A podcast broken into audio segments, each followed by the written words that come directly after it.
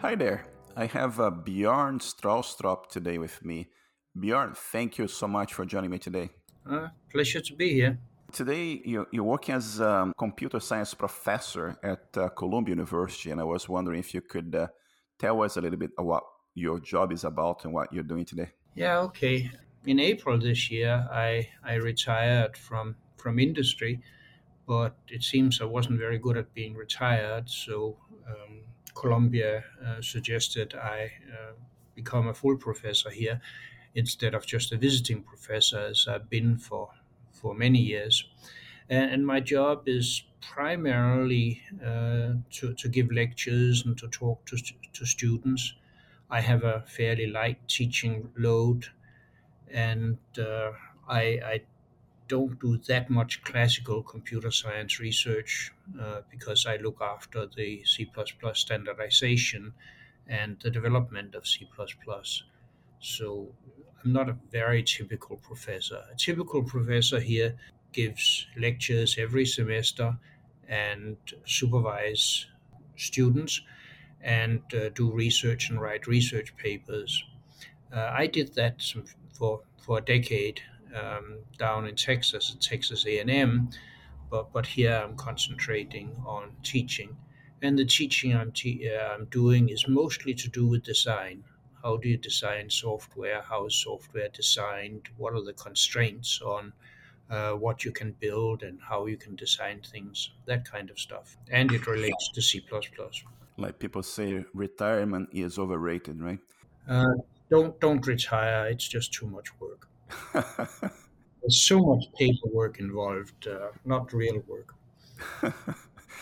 And Bjorn, um, going back in history, and uh, uh, you're, you're, telling me offline about um, your school in Denmark, and uh, I, I, was hoping you could tell us a little bit about um, your school years, like before you got to university, and then if you can um, speak about the Aarhus University and your, your master's degree in mathematics and computer science.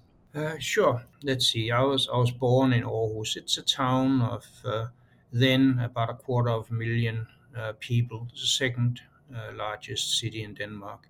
Denmark is a very small place, uh, almost 6 million people these days. And uh, Aarhus is a wonderful town. It's it's on the sea and it's got woods and things like that. Wonderful place. Um, I was brought up in a working class district, and all of my family was were working with their hands and such. So that's uh, that that's my background there and uh, the school wasn't great. As a matter of fact, it ranked the lowest in town. But somehow I was lucky and managed to get into high school, uh, which was my, my greatest break uh, in, in my career. And there I sort of learned standard stuff that you do in, in uh, high schools math, physics, uh, languages. If you are in a country with in a small language community, like hardly anybody speaks Danish, you learn more languages. So I learned uh, English, German, and French. And um, then at the end of my uh, high school years, I had to choose what to do. And um, my family actually was encouraging me to take a short education because it was too dangerous to go to university. What if you didn't graduate? What if you graduated and didn't get a job and such? But uh, I decided, well, I'll go to university. And uh, I had the grades to do so, so it wasn't that a problem. And this was Denmark, so education is free. Still is. Uh, let's see. Then I had to decide what to study. And I was thinking about all kinds of things the way people do in high school. Um, I was thinking about history and psychology and architecture, uh, and uh, decided I wanted to build something. Decided that history was a great hobby but a lousy career, and I, I thought that math, applied math in particular, was a great uh, career and a lousy hobby. So I signed up to do mathematics with datology, which was a Danish word for computer science, and I hadn't realized it was computer science. So basically, I got into computer science by mistake. Anyway, I studied math for a while and realized, like most people, I wasn't as good as math as I thought I was. But by then, I had discovered computers, um, especially computer architecture and uh, languages, and uh, never looked back. Uh, so my uh, degree has a lot of math in it, pure math, uh, statistics, probability theory, uh, a variety of things, and then a lot of computer science, theory, languages, data structures, machine architecture. I was very interested in machine architecture at the time, and um, that that's that's how I came uh, along to this. I still go back to uh, Aarhus whenever I can. These years, it's mostly every summer. I'll be back there um, this summer. It's a wonderful place. If you ever get a chance to get to Denmark, uh, do. And if you do, see if you can visit Aarhus. It's a good place to live and it's a good place to visit. Yeah, I was in Denmark um, back in 2011. Absolutely fantastic place. Had a, a great time over there. And Bjorn, you, you touched briefly on um, uh, architecture. And um, I was wondering if you could um, tell us a little bit more about uh, how important a solid understanding of computer architecture was for your career and the development of C++. Yes. Um, the architecture I was mentioning was actually building buildings and engineering, building bridges, and that kind of stuff. I really uh, like the idea of building things, and that's pretty fundamental to to the way about I think about things. When I think about computing, I think about building systems mostly. Uh, my PhD had to do with uh, how to have hardware support for uh, high level constructs in uh, programming languages. So, again, this idea of, of, building something, and especially building a foundation, because um, the foundation is the most important thing in, in everything, the fundamental, um, well, architecture. And so I, I studied machines uh, to write uh, good, solid, uh, engineering oriented stuff, foundational stuff in computing, you have to know about the machine. You have to know about uh, processors, you have to know about caches, memories, uh, communication channels, things like that. Um, once you get away from the hardware, you can build applications and web apps and such. Uh, that's great, and we need them, but it's not what I think most about. Um, when I think about um, computing and computers, I tend to think about uh, things that use computers. It can be, well, a, a smart watch or a car or a spaceship. I mean, I really love the idea that there's C programs running on Mars and the new Webb uh, space telescope out at the L2 Lagrange point this kind of thing uh, inspires me and uh, makes me um, excited. And the kind of stuff that runs these things at the bottom level, right at the interface between the hardware and the software, is where a lot of interesting and important work is being done. Can you tell us um, a little bit about um, when you, you learned the fundamentals of object-oriented programming? I think was uh, you did some work with uh, Kristen Nygaard from Norway, correct? Yes, uh, Kristen Nygaard, who invented object-oriented programming and the language Simula. Uh, this is where you got uh, classes and class hierarchies and virtual functions, that kind of stuff you got from Kristen and Ole Johan Dahl, his colleague in Norway. Anyway, uh, he was coming down to Aarhus from from Oslo uh, about once a, a month, uh, once every month as a guest lecturer, and it so happened that his guest uh, rooms were right um, near where my uh, office was. I shared an office with some students. And so when he came, he uh, he, he just uh, went up to his room and uh, stuck his head into my office and says, uh, basically, round up the usual suspects. That is, find some students for him to talk to. And then I did that, and we went up and uh, we sat and we chatted. And uh, basically, talking to Kristen Nygaard is a bit like drinking from a fire hose. Uh, that is, you don't get you don't get to say very much because once he gets started, he has to stop.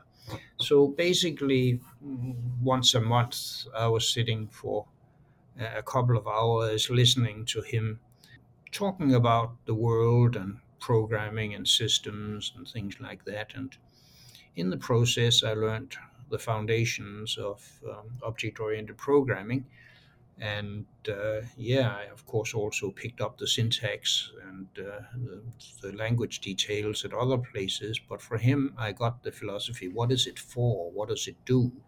Uh, why is it the way it is? Uh, that was uh, very exp- inspiring. You mentioned your your PhD work at uh, the University of Cambridge. And I was wondering if you could tell us a little bit about what the work was all about and how was your time at Cambridge? Sure. I had a pretty good and tough time in Aarhus, uh, doing math, doing computer science, learning the basics. Uh, not coming from a uh, educated family. I didn't have any background in that, so I had to work my way through it. But I got more and more interested in interesting hardware, microprogramming, microprogrammable computers, interesting machine architectures. And so I looked at where they had interesting uh, machines like that and there was some in London, there was more in Cambridge, and eventually I applied to do a PhD in Cambridge after I got my master's in Aarhus. And uh, Cambridge is another one of those magical places. Wonderful research environment, uh, quite good social environment. The college system in Cambridge means that you're part of a relatively small group of people, 200 um, 600 people in your college, which is your home base, and then you have your department that again they were not that big, 50 or 100 people. So you, you weren't lost in a humongous uh, university, and so you could learn a lot from individuals. Uh, my advisor there was David Wheeler, uh, who was seriously smart and uh, did a lot of good work he had a reputation for being the lady, laziest computer scientist ever. Uh, he was willing to solve any problem, however hard, to getting out of work. Um, so uh, he, he built some of the first uh, advanced caches. He implemented the first uh, uh, capability based machine hardware protection for everything. And um, his advising style was interesting. I tended to come and see him once a week, which is not uncommon for PhD students. First of all, he told me um, that uh, he wasn't going to tell me what to do. As a matter of fact, he says, You know what the difference between a master's degree and a PhD is? And I said, No. He says, If I have to tell you what to do, it's a master's. And I said, Well, I've already got one, so we're not doing that. And uh, so every week I come and I explain to him these great ideas I've had over the week. Young PhD students are always full of great ideas. And um, so I tell him that, and he says something roughly equivalent to, Yes, yeah, yeah, yes, Bjarne, that's not a bad idea. Yes, you know, we almost did that in the EDSAC 2, but now the EDSAC 2 was done while I was still in short trousers. So um, that was slightly embarrassing. And uh, then he explained why they what what was right about that idea, what was wrong about that idea, what they did instead, what was wrong with that, what was right with that. So basically, he talked for an hour about design issues. And so you, you come in feeling great and you go out feeling uh, very small because you realize that everybody had thought about all of your good ideas uh, long before you'd seen a computer. Uh, some people didn't like that much. I loved it. It was great. I learned a lot. And eventually, one day, uh, David Wheeler said, Well, yes, you know, that's interesting, as opposed to explaining how he had done it 20 years before, and um, that ended up being my PhD. And and like other good departments, there was people you you like to hang out with, other students, you talk to other uh, professors. Roger Needham uh, was one person I talked a lot to. By the way, David Wheeler was the one that formulated what was known as the first law of computer science, which is every problem in computing can be solved by another indirection, except, of course, for the problem of too many indirections. Uh, people tend to forget that caveat at the end, uh, so they build horribly complicated systems with too many interactions. David Wheeler was also the first person to write a program and get it to run on a, modern stored, uh, stored program computer. Bjorn, uh, you mentioned before Simula, and uh, I heard another interview where you mentioned Algol 60 as well. And uh, I was wondering if you could speak a little bit about the influence that um, uh, Simula, Algol, and some other languages may have had in the creation of C++. Okay, yes. Um, my, my first programming language was uh, Algol 60 on, a, on an old Danish computer uh, called GIER. And uh, this was one of these computers that had a, a desk and filled a room, and uh, you started it with switches but it was programmed in a high level language, Algol 60. So from there, I learned about the structure of languages, uh, grammar, type system, and things like that. And it, it wasn't all that flexible, there was no I.O. When Simula came, uh, one of the things that attracted me mostly to it was I could build my own types. In traditional programming languages, you are given a set of types like integer, floating point numbers, strings, and that's it. You, you live with that. In a language like Simula, and later C++, of course, uh, you can build your own types. So if there isn't a matrix, you build a matrix. If there isn't a coroutine, you build a coroutine. Uh, if, if there isn't a, say, a digit buffer for a telecommunication system, you just build one. And that was a, a key thing I learned there. So from Algol, I got the, the structure, the traditional language structure, and from Simula, I got the idea of building your own types, building basically your own little uh, programming world uh, that suited your application. The weakness of those languages was that they, they were rather expensive to run uh, programs in, and they couldn't touch hardware. And at the time, I was very interested in hardware uh, interested in microprogramming, interested in operating systems and such. And those languages couldn't quite get there. Um, there was a wonderful set of languages on a, set of machines from Burroughs where there was hardware support for the high level languages so that you could do interesting things with it. But mostly uh, you, you were stuck with, with the language you had. And that uh, influenced me uh, when I came to Cambridge. I tried to build some system simulations in Simula, and that was done very nicely. Good programs, uh, fairly elegant, but they ran so slowly that I was uh, bringing the university mainframe to its knees. And as a grad student, you only do that once, then you're kicked off and never again. So I had to look for something that could do what I wanted and fast enough and cheaply enough. And so I built in BCPL, which was a local systems programming language and actually an ancestor to C. And I uh, got my system built, I got my data, and I got my PhD.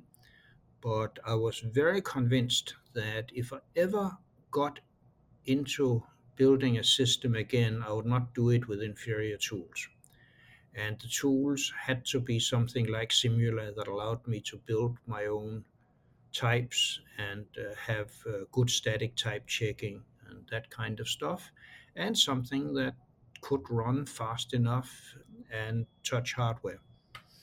And if you think about it, you can see there's the origins of C++ because when I came to Bell Labs, uh, I got exactly that kind of problem that required both high level and low level uh, facilities. What led you to uh, decide that you should uh, invent C++? After my PhD, like many PhD students, you decide that you want to do something like what you did for your PhD, but but grander and better and such. And so instead of simulating a distributed system, I thought I would want to build one.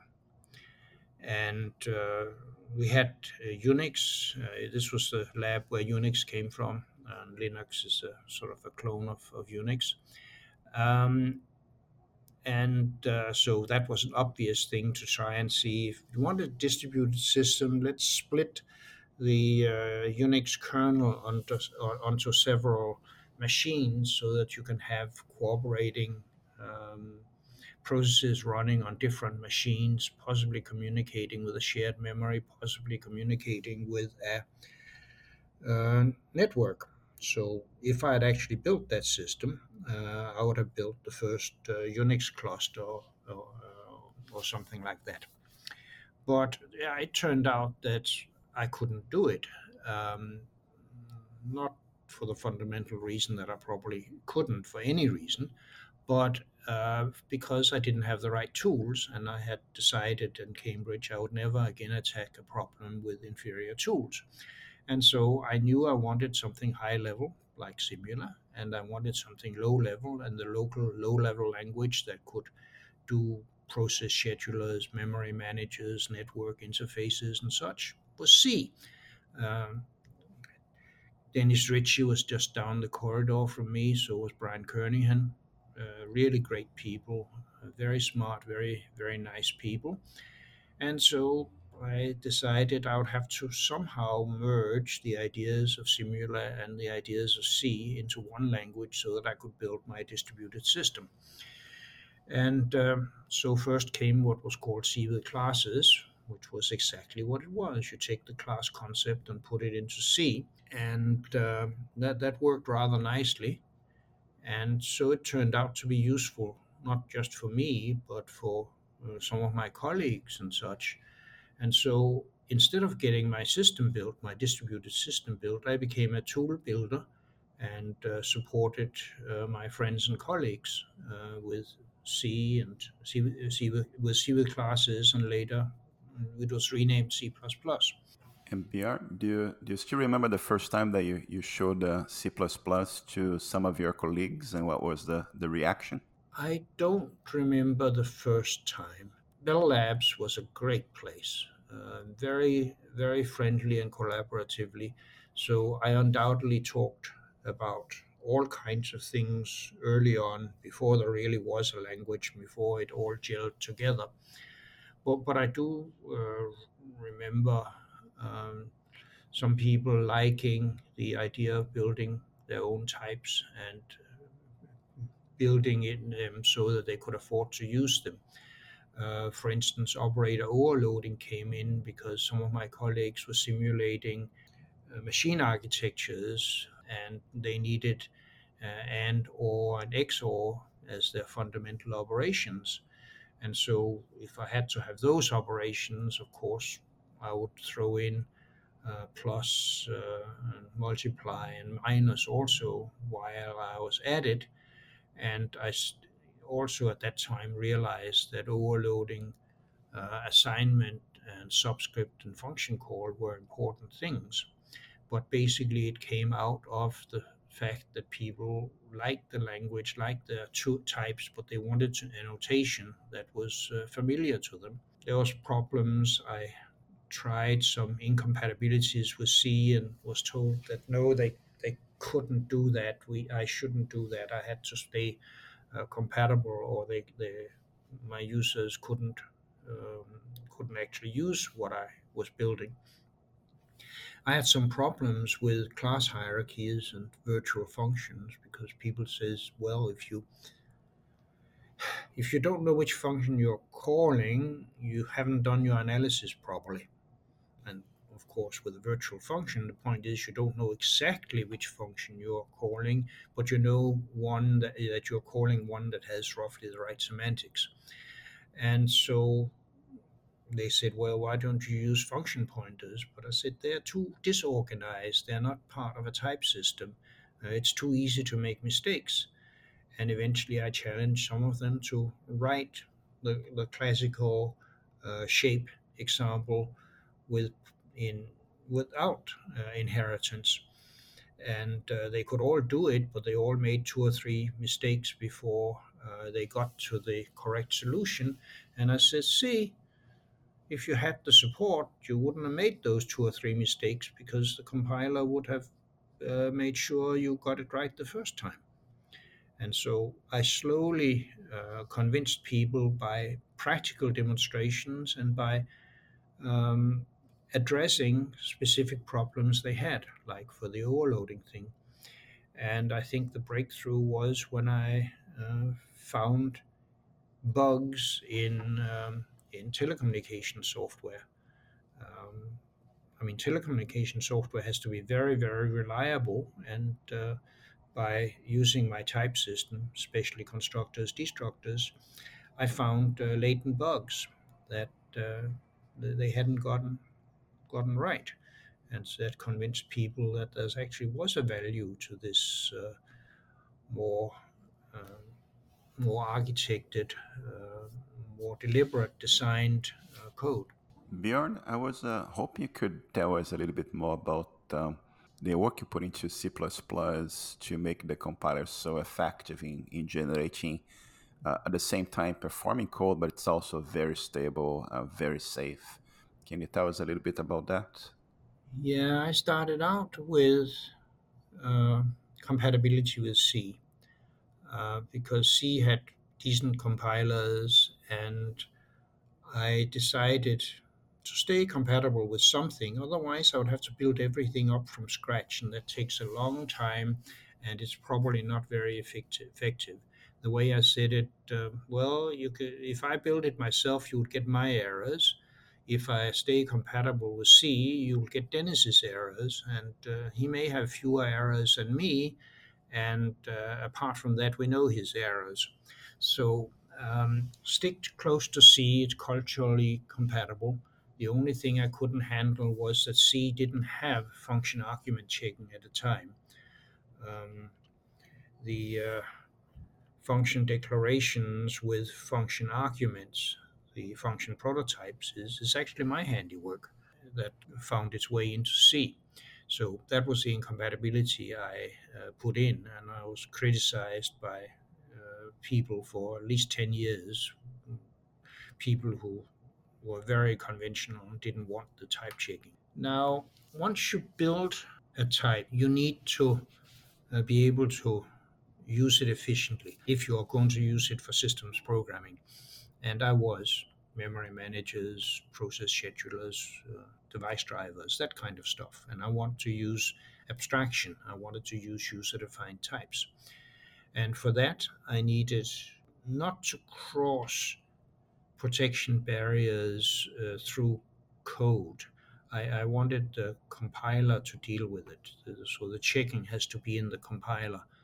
And I also wanted to make sure that I could afford to call functions. So I needed to be able to do inlining uh, functions. And uh, basically, the combination of uh, static type checking of uh, interfaces and inlining of, of uh, small operations is, is the key to, to the performance. And then, of course, once you can do that, uh, you can go in and you can do things that you can't actually do in the language with, say, embedded uh, assembler or, uh, or, or, code that takes advantage of knowledge of the hardware. That's how you get the real efficiency down at the low level. Uh, these days, uh, you can get to FPGAs and GPUs that way. Uh, it's not something that has has has gone out of fashion basically the fundamental ideas of high and low level code and tuning to the hardware has uh, has weathered very well over the years. Uh, there's always people that says efficiency doesn't matter, and uh, the counter argument that I come up with that it matters somewhere.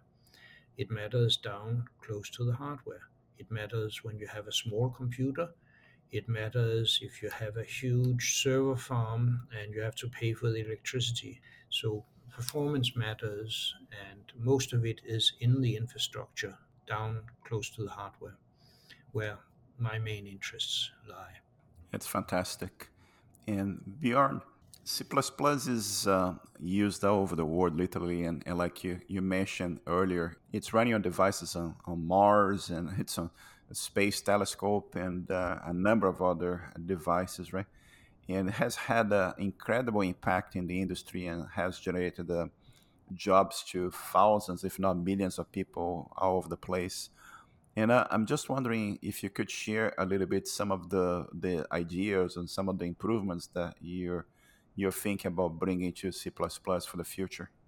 Sort of the best number of current C++ programmers that I have heard is in the region of seven million. So uh, it's, it's it's it's large, and yes, it's it's all over the world, and it's in all industries: finance, gaming, electricity, oil science. I was very happy when I was visiting CERN to see how they were doing the, the physics research uh, using it. So, so that's fine. But how can it be better?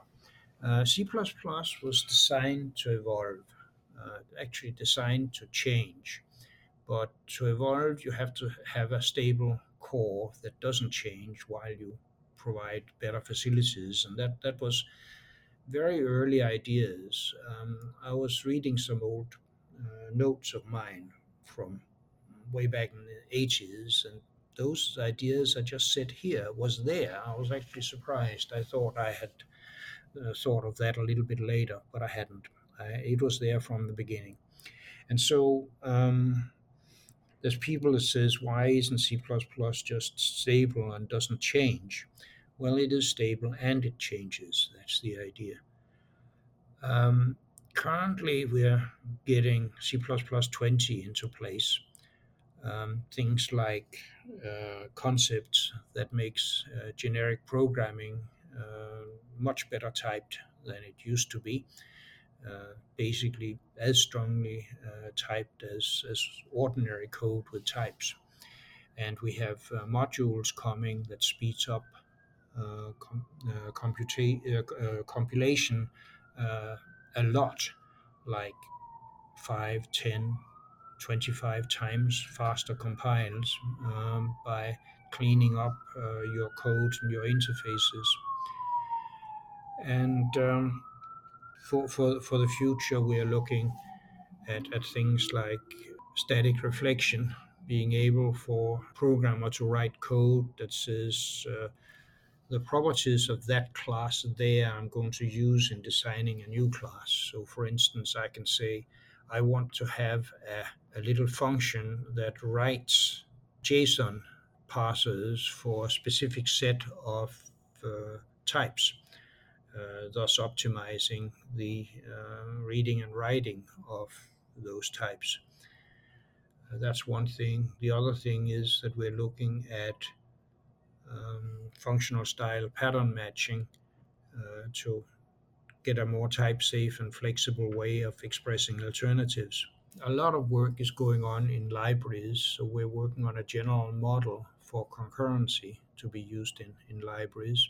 Well, I probably shouldn't talk too much about future because most people are still trying to catch up with the current.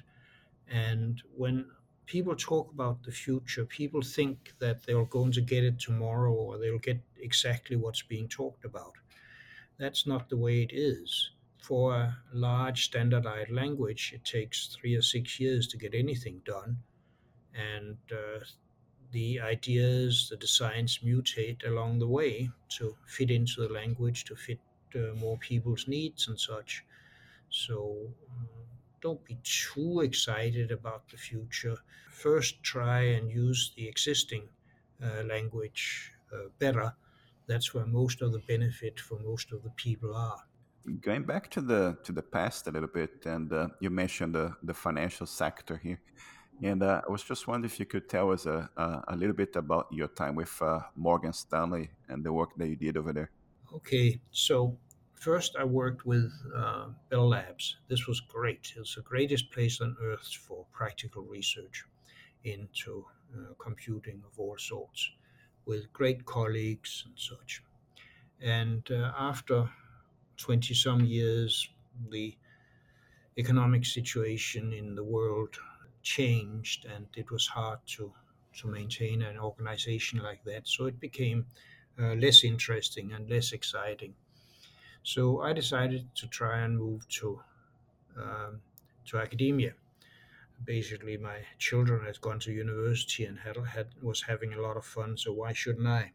So I went to become a professor at Texas A&M, which is a good engineering school, and uh, I had a couple, a few good years there. But then I thought I'd done all the things that you do as a as a professor.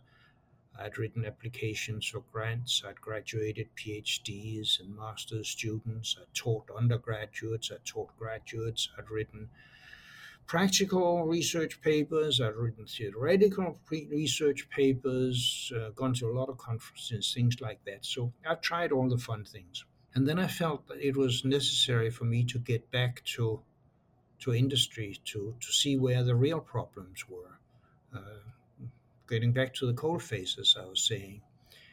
And at that time, also, I was getting grandchildren in New York City, uh, my, my daughter's family.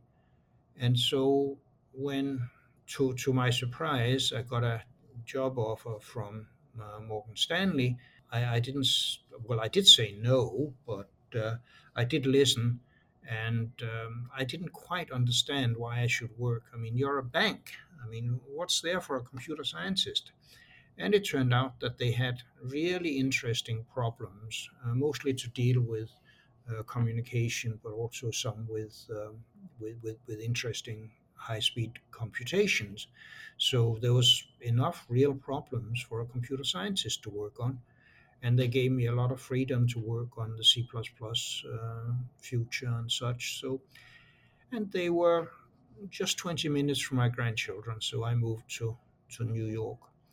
I think there always are both professional and personal reasons for choices. And if there isn't, there should be.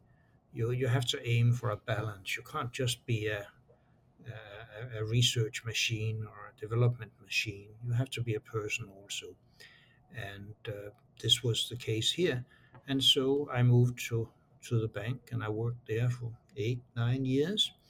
And then I retired because now I tried all the uh, interesting and fun things there. And it was hard to do research with COVID uh, raging.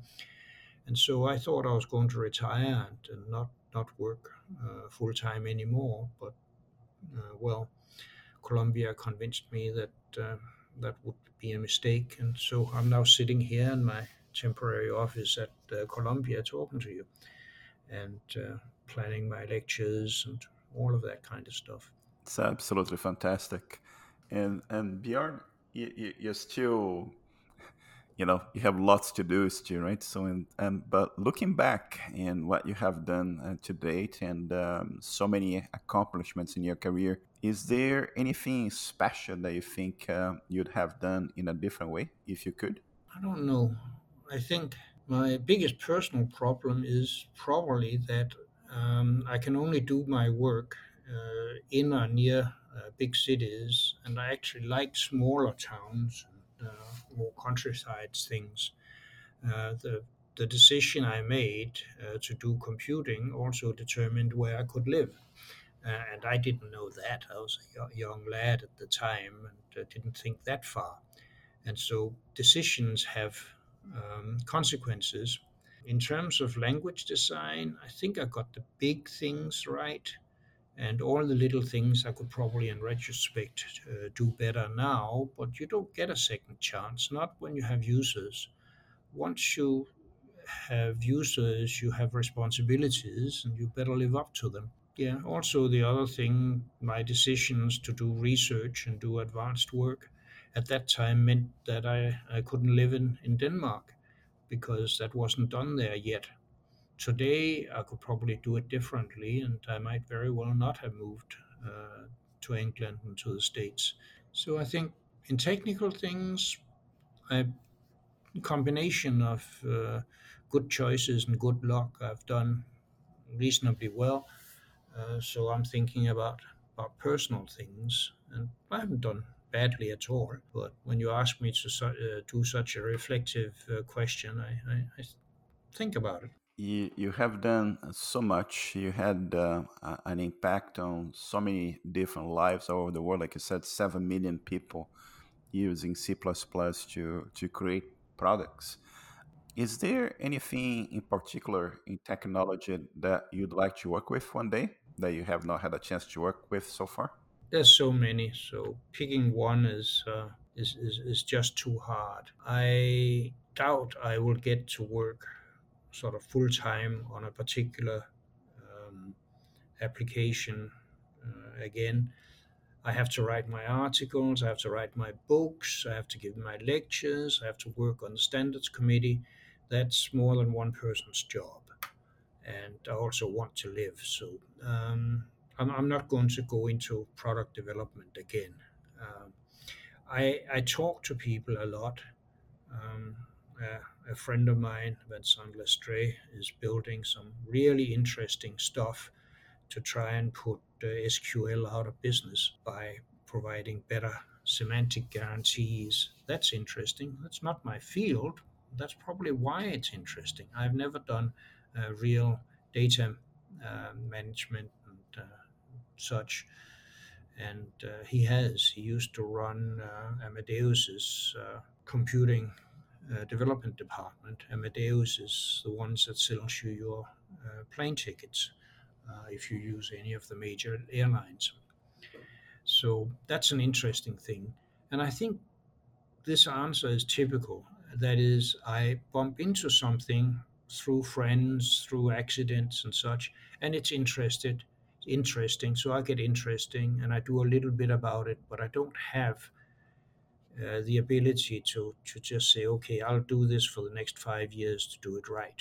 I can at most help people and, and take an interest. Like uh, I mentioned to you earlier in our offline conversation, the programming group that uh, we have, uh, there's um, substantial amount of uh, young adults that are trying to figure out if technology and computer science and programming is something that they should take in their lives and maybe develop a career and uh, I'm just wondering, what kind of recommendations do you have for those that are just starting and in, in, in a similar way to the beginning of your career, trying to understand what's computer science and what's programming? Any specific thoughts you have for those?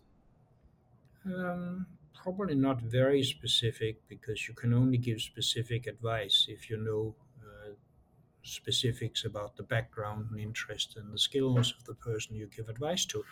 But, but in general, look look out for something interesting. Uh, look out for something you're good at. Uh, usually, uh, interest and what you are good at are related. And um, get as much education as you can and work hard because, well, in in most fields you are actually competing with everybody on earth. And uh, you if you don't work hard uh, then then you probably won't succeed. Also foundational stuff is important because that's what's not what doesn't change. If you specialized in a very particular specific thing like programming some particular kind of web app in some particular kind of tool chain you'll find in five years uh, it's not there anymore. You have to learn a new tool chain, a new set of applications, a new domain uh, of the application. So, if you have a good foundation, you can make that shift without too much trouble. But if if you've just bet your whole career on one very specific thing, the odds are that you won't be able to move. So work on the foundations, work hard on the foundations, and then look for things that you find interesting and you find that your skills match. Uh, if it's a real pain to do it all, it's probably not the right field. If you feel that uh, you're actually having some fun, if you feel that it's not too painful to, to get the necessary and unpleasant things done, that's probably right. Um, there's this saying about research, which most people don't get to, which is the, the simple statement about research. You mean they pay us to do this? They pay us to have this much fun? That's probably the ultimate. It's, uh, those are great uh, recommendations. And and talking about uh, recommendations, um, uh, do you have any any book or music or movies or anything in particular that you may like and you'd like to recommend to the audience? I don't know. Um, I I listen to a lot of music, even when I um, when, I work. Um, there's uh, Beethoven symphonies, especially in the ninth and the sixth, are, are very nice. Um, I like Grieg. Um, there's so many. Um, Ed, uh, Elgar. Um, there's lots of uh, classical music I like, and then I, I like sort of the what what is now old uh, rock, um, Fleetwood Mac. Just thinking about what I've heard of le- recently, I even listened to one of the old Beatles albums lately. Um, so, yeah, rock and classical. For books, I read a lot of history, just about any history. I was just reading a book about the Spanish Civil War, for instance. Can't recommend you that one because it's in Danish, but there's undoubtedly um, good history books in Portuguese also. I read classical history, Roman, Greek, medieval history, also a fair bit about Asia. I must say that uh, I don't know that much about uh, Brazilian history or South American history. Probably more than most Americans, but still I'd feel that's a bit uh, of a weakness of mine. It's again this kind of thing. There's so much interesting stuff in history. Uh, somebody asked, what's the difference between fiction and history? And the, the, answer, the answer is fiction has to be plausible. History just is. We have been uh, speaking for close to one hour. I realize I could spend 10 years speaking with you because there's infinite number of topics that we could uh, speak about. I'm just wondering if there's any questions that you believe uh, I should have asked you today and uh, I did not. We've been all over the place. I think that's I think there's a good set of questions. I, I think if I have to say something towards the end is uh, look look for a balance in, in your life. Uh, work hard, but also have fun. Think of family. Think about place. Is there anything in particular uh, that you'd like to share in terms of uh, contact information or, or, anything else you'd like to mention at all? Mm, I don't think so. If people want to find me, they can. And uh, it's probably a good idea that they have to spend at least a couple of minutes doing so. I get far too many messages and contacts, more than I can handle. I, I can imagine, and, and you so graciously replied to me, and um, and it's been a, a great privilege uh, speaking with you today, and thank you for taking time, and uh, all the best to you, and uh, I look forward to seeing whatever you come up with in the future. Sure, and good luck with uh, your project here. Good luck to your uh, the people in your group. Bye. Thank you. Chegamos ao final de mais um episódio. Agradeço a todos a atenção e o nosso site é osprogramadores.com. Participem e até o próximo episódio. Um bom dia para todos.